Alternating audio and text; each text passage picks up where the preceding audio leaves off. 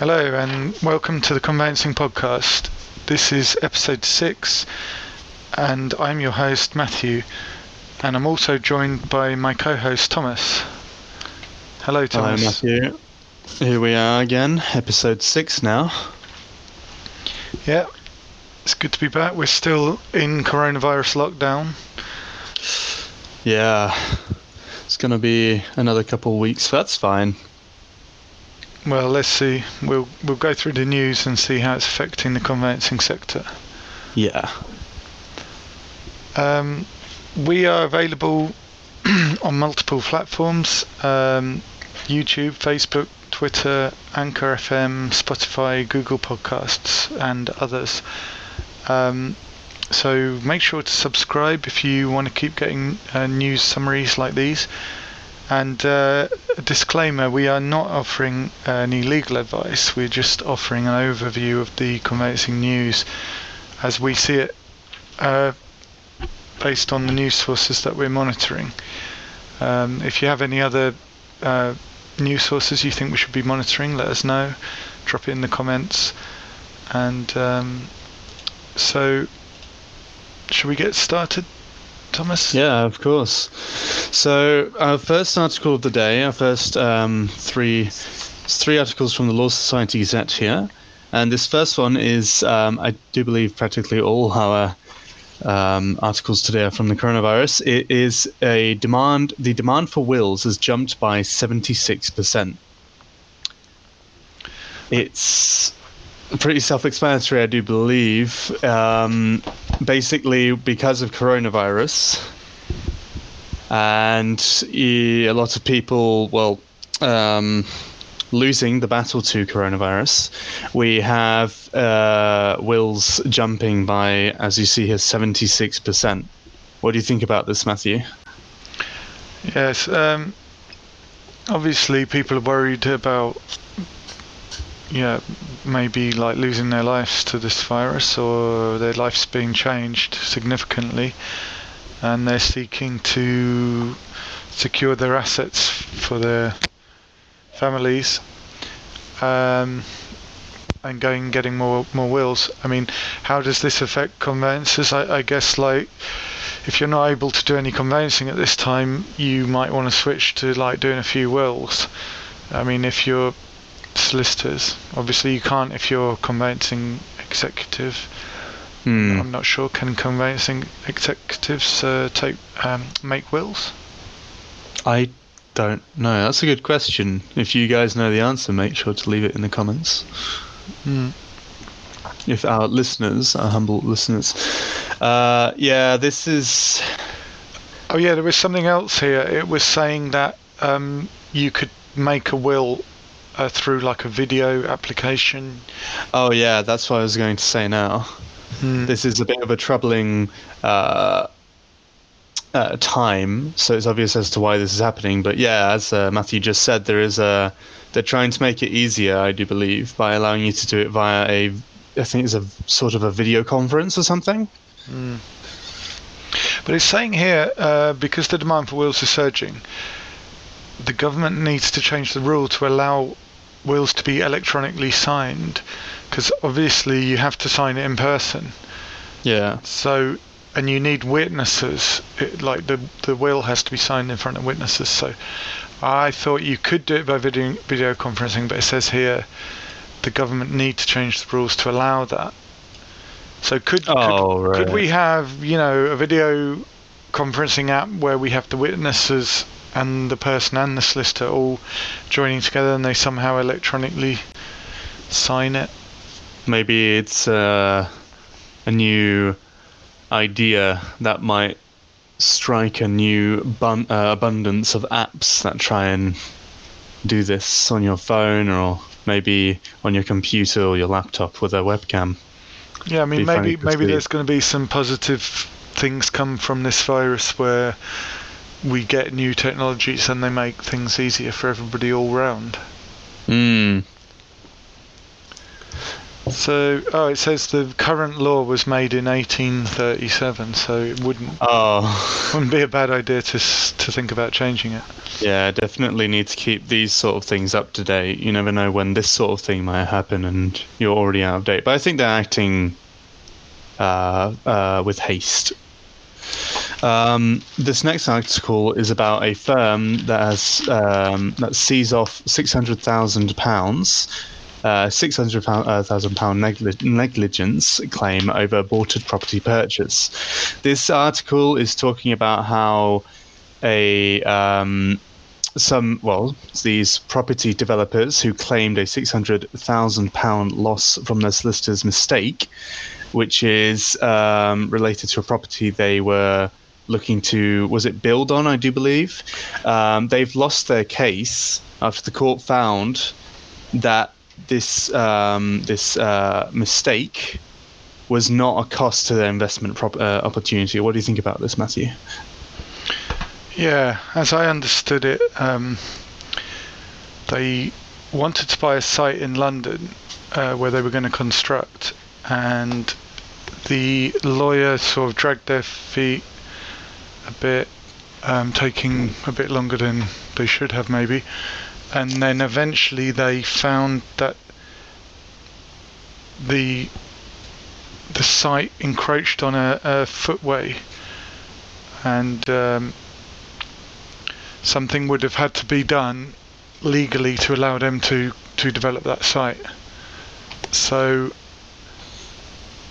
you know, it's not to me like 100% clear why the law firm are in the wrong.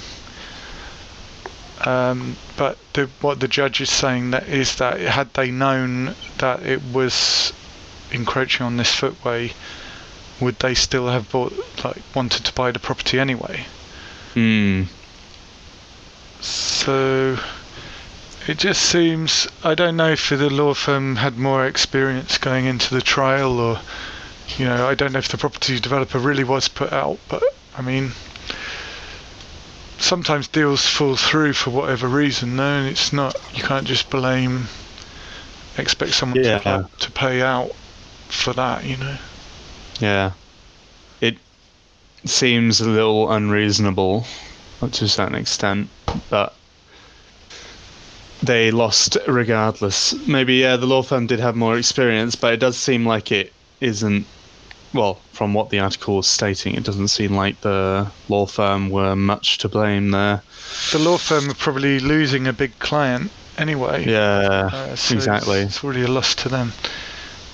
But um, yeah, it's you know, it's conveyancing takes a long time, and you've got to um, cross all the T's and dot all the I's. So, um, this next article we have here is um, it's extra guidance for conveyancers stuck in the coronavirus lockdown. It's essentially an article talking about this uh, very nice guide.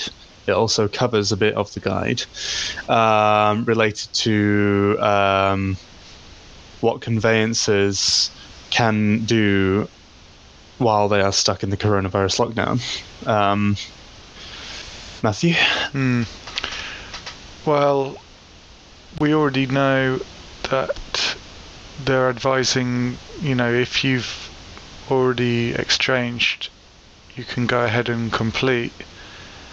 But I'm trying to see. The thing is, this this article kind of links to the full guidance, but um, it's a bit short itself on on the information. Yeah, it doesn't cover it exactly. It mainly just talks a little bit about it and then sends you to the guide. But uh, we do recommend that you uh, go check it out if Hmm. you're a conveyancer stuck right now because of this coronavirus. It also warns Yeah. that you should keep an eye on because there's, this guidance is going to be changing Hmm. over time, so keep an eye on it. It says uh, even if you've exchanged contracts, you probably shouldn't go ahead and complete unless you really have to. But, Exactly. Yeah, let's just move on. That that's a bit. It's just uh, li- a link to the guidance, basically. Yeah, essentially, just so all of you out there who watch this um, uh, have a little guide. We'll leave it in the description. Um, so this next one's from the SRA. Uh, it's about uh, the representation in law firms improving, but there is still more to do. And it's just uh, it's uh, mainly talking about the levels of uh, diversity within the legal sector Mm. workforce. Obviously, minority workers, uh, how they're Mm. represented in the workforce. Um, they analysed 186,000 people working at 9,500 law firms, and nearly half are now women. So that seems quite uh, representative. Hmm. Maybe that's higher than it used to be. I don't know. It doesn't. Uh, up one percent since 2017, so it has improved. And then, but it seems like Asian solicitors are overrepresented because it says among the wider UK workforce, the proportion of Asian employees is seven percent, whereas in conveyancing it's 15%. So that's uh, they must um, be good at being solicitors. Yeah.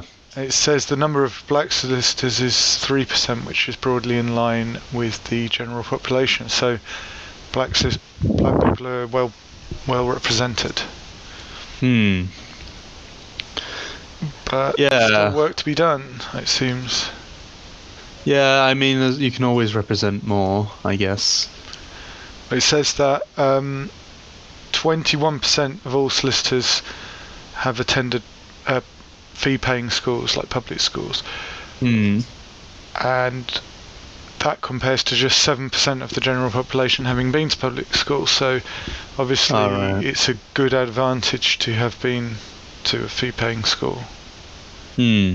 if you want to work in the law industry. Yeah. And Well, also um, the top, the, the solicitors' parents, 50% would have uh, degree level qualifications, whereas the only 15% uh, is it 8%? Oh yeah, 27% to the other stuff. So the solicitors, the higher level staff in the law firms have degree qualified, more degree qualified parents, but the other staff only have 27%. There are a lot of percentages here. It's basically like if your parents were degree qualified, you're more likely to become a solicitor rather than a. So Oh right. Yeah. Yeah. it's good to have well qualified parents. It seems they Hmm. produce more solicitors. oh. yeah. You could put it like that. Um, well, that's good. I mean, it's, it says that there's still work to be done, so um, we'll have to see what the ideal uh, representation for each minority group or ethnicity would be. I'm not entirely sure. I kind of I tend to be against government interference because people kind of do what they're able to do and um, they find a way to do it. And if the government are just sort of, oh, you have to hire more women because there's more women in the workforce, it's. I know, like areas like science, they tend to they tend to be male dominated, and it, maybe it's because women aren't that interested in science. But I do agree that maybe it could be because they're not being encouraged to go into science, or maybe Hmm. they're not finding ways to make it interesting enough. Yeah, it's it's probably also very um, scary in the sense of being uh, alone when a woman has to go into one of these uh, career choices and you know goes to a university or something and finds that she's one of two women in a 50 persons classroom or something like that. That's something that's very challenging as well sometimes because it uh, can make him feel a little embarrassed or make him feel um, stressed in some ways. I'm not entirely sure myself. Mm. Either way, let's move on with this next article that is about from Legal Features. Legal futures, and it's uh, government tells conveyancers to delay completions. So this one is talking about. I, I'm not sure if we've covered something relative to this in the past or. Um, uh, well, yeah, that Law Society, the extra guidance, they were already telling uh, people not to, uh, conveyancers not to complete. Yeah. So essentially, it's um, this article's uh, talking about how rather than cancel these completions, um, they uh, the government is trying to make all conveyances just delay them until uh, the coronavirus epidemic, uh, epidemic has um, sufficed, or maybe even um, s- slowed down, or just in well until further notice, I, I guess. Mm. Till maybe the end of the lockdown, yeah. But they're saying that there are certain cases, like if it's an unoccupied property, you could go ahead with the transaction. But it says, yeah, prioritize support for anybody with symptoms, self isolating. I guess if people need to move out of shared um, accommodation and they and they're moving into an unoccupied property, it may be better for them to be moved out. Hmm. Yeah. But yeah, that's pretty similar to what we were already discussing. Maybe we should move on to the next one. Okay, yeah. I don't think there's much to say about that, um, regardless. This next one is by the BBC. Um, coronavirus. Uh, UK mortgage market goes into lockdown. Yeah, it um, looks like mortgage companies, I mean, even if conveyancers wanted to, to work from home and operate during this time, the mortgage lenders have decided not to give out any more mortgages at this time. But it does seem that they're prepared to give out, in some cases, mortgages if um, if you put down a large deposit. So like they, they talked to Nationwide who said they would only offer home loans to people with more than a 25% deposit. So hmm. they talked also to Santander and Skipton Building Society who's who wanted a 40% deposit. So obviously it's going to affect first time buyers more really because they're going to have a smaller deposit. Yeah. But I mean, what's the point of getting a mortgage if your solicitor isn't allowed to do any completions at the moment anyway? Yeah, I mean, if it's on hold, we'll just, uh, I mean, well, it goes into lockdown, not, not that it's gone into a hold. But it would have it, been a, it would have been a nice time to organise your mortgage if you wanted to move house and you're like, well, during the lockdown I could organise my mortgage. As soon as the lockdown finishes, I can move. But that's why it seems a bit strange that they're demanding like large deposits at this time. Yeah, I agree with you 100% on that, definitely. But it could go back to the story I think we reported on last time. They're saying that property prices might drop by 20%. So maybe the mortgage companies are trying to protect themselves from any drop in house prices.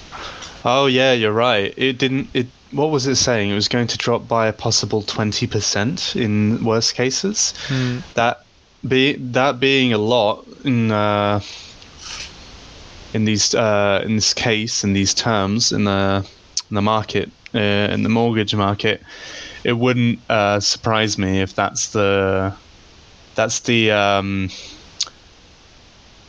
Ah, that's what they're yeah, that's the plan or that's the strategy. There you go. That's the strategy, strategy. that's going, that they're going to try and uh, use to yeah, so not lose as much. If they make you pay twenty five percent of the house with your own money, or 40%, and if the if the prices dip by 20%, then the the they can still get they'll still get their money back. If you yeah if you can't afford the house and they repossess it, they can still get their money back. But that actually shows to me that they're not very confident in the in the property market. I mean, they should be they're the ones lending the money. They should be showing confidence at this difficult time, no?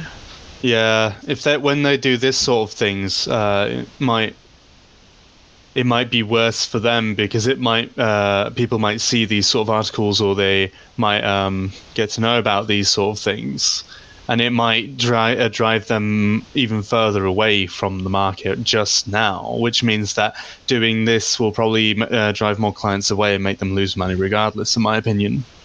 Hmm. Yeah, this next article is sim- similar to that one, isn't it? Yeah, but it mainly talk. Well, that one was nationwide. This one's just talking about the banking giants that are Halifax and Barclays. They've scrapped new mortgage deals, uh, any new mortgage deals, unless borrowers have at least a forty percent deposit. Yeah, it's it is um, extremely similar to the last one, except it's talking about how these two are specifically the ones who ask for that forty percent instead of that twenty five percent. Mm. So, what about see uh, there's staffing issues? So maybe that's the thing that they're trying to reduce the number of mortgages they give out because they haven't got enough staff to like fill in the paperwork because they're all like working from home. Or, or Mm. maybe they've even um, furloughed them, like they've um, put them, like basically stopped employing them during the coronavirus. So yeah, there's not much more to say about that really, no. No, I don't think so. But this, yeah, Wait, I do this this mortgage broker is slamming selfish borrowers for requesting payment holidays they don't need. So it's kind of uh, if you you're worried about the coronavirus, about being able to pay your mortgage, so you go and ask your bank if you can have a holiday from the payments. and then you get slammed by them as well. Yeah, but I, I I mean, if it goes on for weeks, there's going to be a lot of people, you know, who have credit card bills, people used to just living month to month, who are going to run out of money. Well, yeah, this is obviously the case. I mean, let's talk about. We we can also say that um, we can also state the fact that there are a lot of people who are being laid off at the moment as well, for in order for the companies to be able to protect themselves, or that's what they think. Even if the government government uh, doesn't encourage it, people are still being laid off, and those people won't have any more money flowing in. Well, in, in fact, even the people that don't get laid off will probably not have any money coming in Mm. for the coming month or months that this may go on. So It suddenly um, triggered off something that I haven't thought about before. But what about payment protection insurance? It's like PPI. When you get a mortgage, you can choose to take an insurance which, if you lose your job or you get injured or ill or something, you uh, your mortgage continues to be paid by the insurance company. And in Oh. in cases of death, it c- can even like pay off your mortgage entirely for your your wife or whatever. yeah, I mean, do, are the are people's mortgages covered? Uh, by the PPI in this case. yeah, that's what I mean. Yeah. Um, yeah, I we're not entirely sure, but it'd be very. Uh, I'm actually very curious about that now because how things are. Yeah, I mean the the mortgage companies are like, oh, we're doing you a favour by letting you not pay your mortgage, but in fact they might be liable to pay your mortgage on your behalf Hmm. if you've got that kind of insurance taken out. Yeah, maybe insurance companies are trying to avoid this now because they they might lose a lot of money. Exactly. They, they're sort of like, hey, why don't you not pay your mortgage for a couple of months? And then that makes you not think, hang on a minute, I've got some insurance that should be paying my mortgage for me. Yeah, I don't like the fact that that man slammed people because even if they can pay it, well, anyone can pay their mortgage for the coming months, but you know they might not have food uh, money for food afterwards. Yeah, I'd be more worried about buying food than uh, paying my mortgage at this time. yeah, Moving on, this is another one. Oh, I forgot to state that that last one was from the Daily Mail. I like saying when, where they're from. Yeah. This uh, next one is from the Daily Mail as well, and it is. Uh, it says that the home buyers and sellers, home sellers, left in limbo by coronavirus crisis. How thousands of property sales have been wrecked after government told people not to move house. What are your thoughts on this article, Matthew? Yeah, this looks at the more human side of, um, you know, conveyancing side. We just want to keep the transactions moving, and um, we just want the banks to continue working. And you know, obviously, we're worried about people might move into like an infected house, or they might get infected during their move if they have to deal with uh, removal people or or sh- you know shake hands with the estate agent or whatever. um, these are people who you know they were looking forward to get their dream home, um, and it's all gone south for them. Mm, But I mean, you know, we're in a lockdown. People have got to accept that you know life is on hold, and just stay where they are, and then uh, hopefully we can just pick up where we left off after the uh, lockdown finishes. yeah, I mean, unless you're in real bad economical trouble, economical trouble or troubles, um, I feel like this should all be fine. Like in this, in the case of these people, um,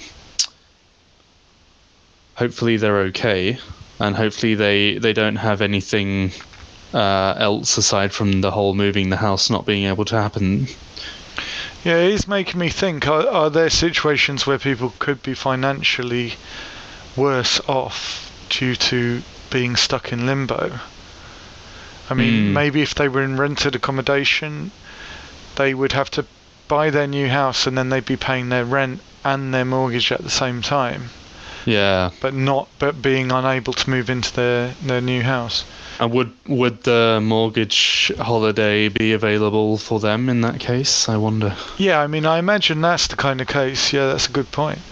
That might be the kind of case where the mortgage company might let them off. Yeah. Certainly Well, be we- nice.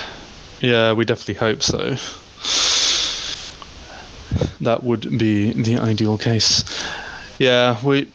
Uh, yeah, it says these these uh, this couple are considering taking a three months mortgage holiday. Hmm. Oh, they're trying to sell their house, and it's maybe they'd already bought a new house and they're just trying to sell the old house. Oh they were hoping it would be sold, but they're going to have to co- continue to pay the mortgage on their old house. So they're going to have to go to the bank and say, "Look, can we just freeze the mortgage until?" All this blows over. Yeah. Well, of course. I mean, there's no guarantee that their buyer is still going to want to go through with it after the after the uh, lockdown, Yeah. Exactly. I mean. Unless contracts have already been exchanged, and then they're kind of legally obligated to do so. Hmm.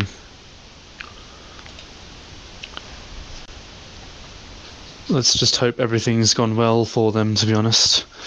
And for everyone else out there as well who's having any sort of trouble, we uh, send our uh, we send our Condolences. or- our condolences.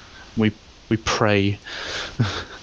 Condolences might be a bit negative, no? Sad. Yeah, I feel like that sounds a bit more when someone has perished. I don't think that's very good. But moving on, um, homes and properties. So um, this is um, an article. It talks about- Standard.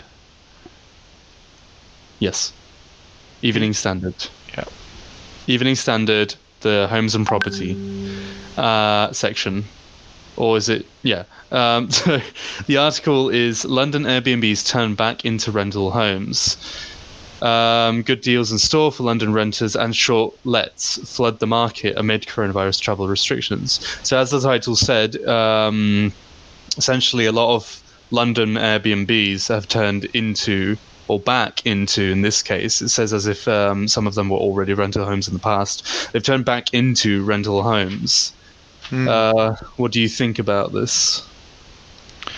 Yeah, obviously, um,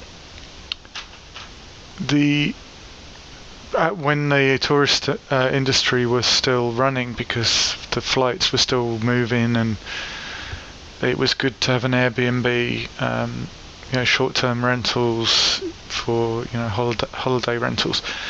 But um, obviously they've seen that that's not um, that's not a good move anymore. So they're doing short-term lets for local people. I'm just not sure how effective that's going to be because if everyone's on lockdown, they're not going to be able to move to another house, are they? No, not really. Unless they were lucky and they moved home just before everything hit the fan. Yeah, they'd have to have seen it coming a long time before to change the change from an Airbnb to short-term rental. Or maybe they're looking at the bigger picture that even after we come out of the lockdown, there may still be restricted air travel, which is going to continue to affect the tourist market. Yeah. I mean, also you could think about the people who are in uh, these Airbnb accommodations before everything, or well, while everything might have been happening, and they were already restricted from going back home. Mm. So they must be stuck in these houses now, and these people aren't going to throw them on the street unless they I really think you're allowed to. to go home, but you're not allowed to. I think it'd be more scorned on to continue travelling, and I'm not sure many people could afford to do that anyway. But it says Hmm. here that the uh, number of listed Airbnbs in London has dropped from 85,000 to 62,000, so that's like almost a quarter drop. Yeah, that's big, but I'm on. I was honestly expecting it to be a lot more. Even It's more. still a quarter though. Yeah, that shows the landlords need the money to continue to function, so they've, you know, at least quarter of them def- desperately need to consider like other ways of getting income.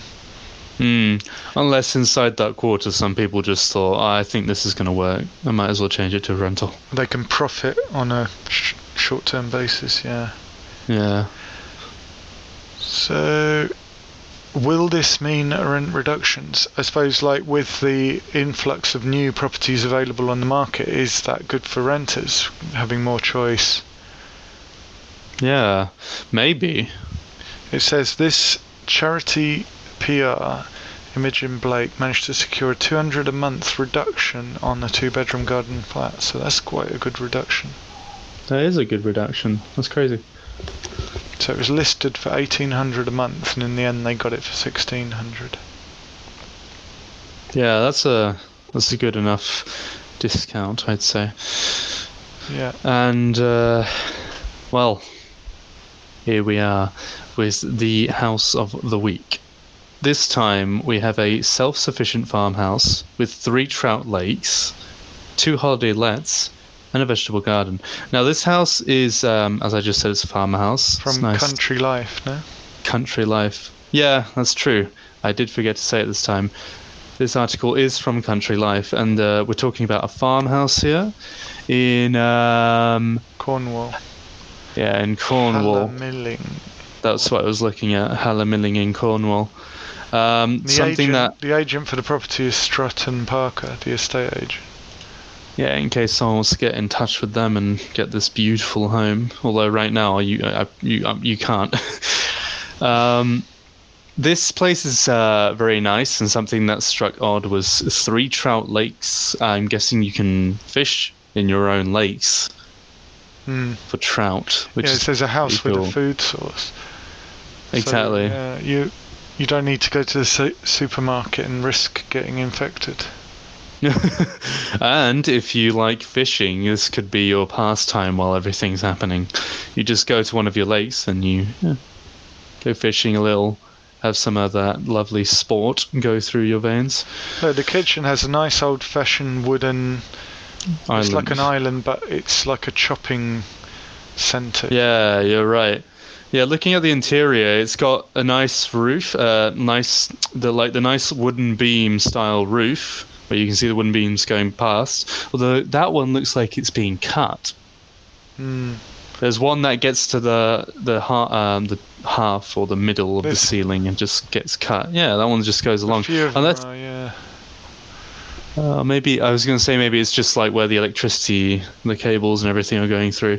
The kitchen looks very nice. It's got a carpet on one side and no carpet on the other side. The plastering's not wood. flat. It's like rustic plastering, sort Yeah. of uneven plastering.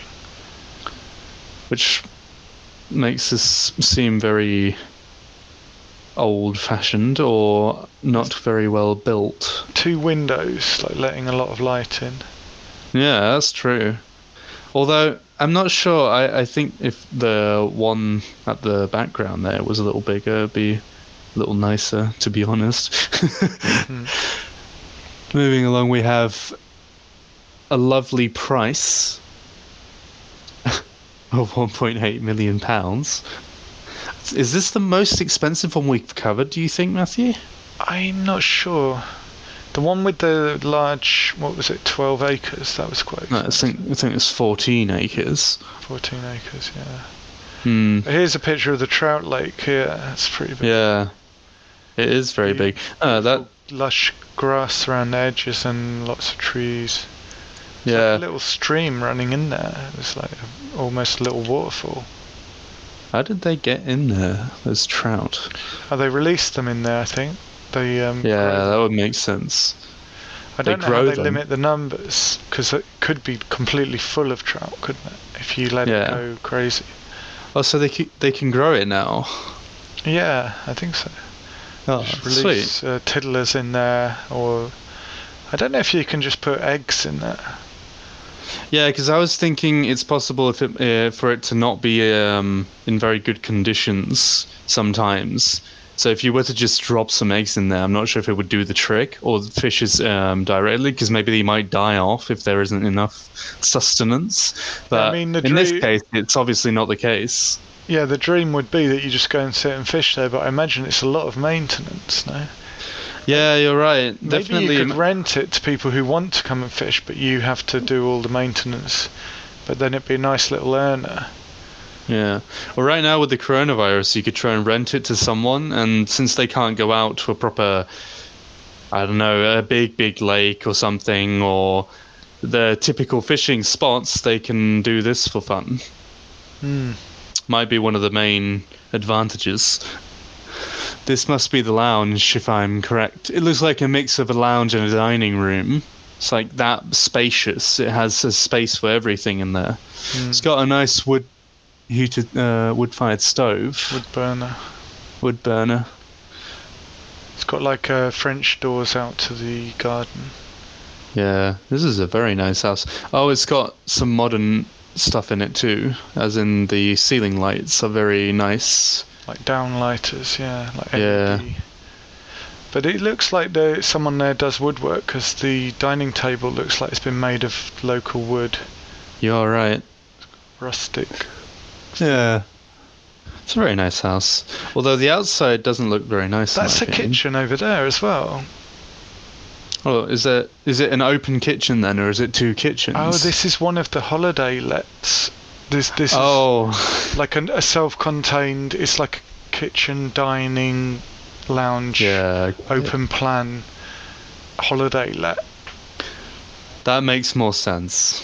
Yeah. Sorry, pardon our um ignorance of the property. Yeah, Oh, this must be the of the main. The, main. The first kitchen was the main property, and this yeah. is one of the sublets. That's strange. They've just jumped to the other place. I wanted to see more of the inside of the main building. So, I mean, but either you- way, if you've got very 1.8 nice. million, you can rent out your trout lake. You can rent out your two holiday lets. Yeah. You'd have an income going there, wouldn't you? I mean, hell, you could try and establish a club and let loads more fish out free in that lake, and then have all the pe- members of your club that pay you monthly go over there and fish for fun or something. I don't know, fishing club. How about that? Hmm. Maybe you can rent the cottages to fishermen who want to come. Yeah, that's right. Actually, that's a good an idea. Very clean, uh, tidy rooms. Yeah, but again, I, I'm not sure. 1.8 million. Hmm. You do get a lake though. If you've got it, it's okay, isn't it? Yeah. Either way, um, are we So- finishing off then? That concludes our last latest episode of the Conveyancing Podcast. I hope you enjoyed it. I hope you're staying safe at home and um, protecting yourself as best you can. Yeah, exactly. I do as well. And um, thanks for watching, and don't forget to subscribe if you're not already, if you want to keep up to date. And drop us a comment in the comments section. And um, that's about it. Yeah, remember, as Matthew just said, drop any sort of article, anything you'd like to tell us about, something that you didn't like, even. Don't remember, uh, do, do remember to drop it in the comment section, and we will see you all next week for the conveyancing news. Cheers then. Bye. Bye.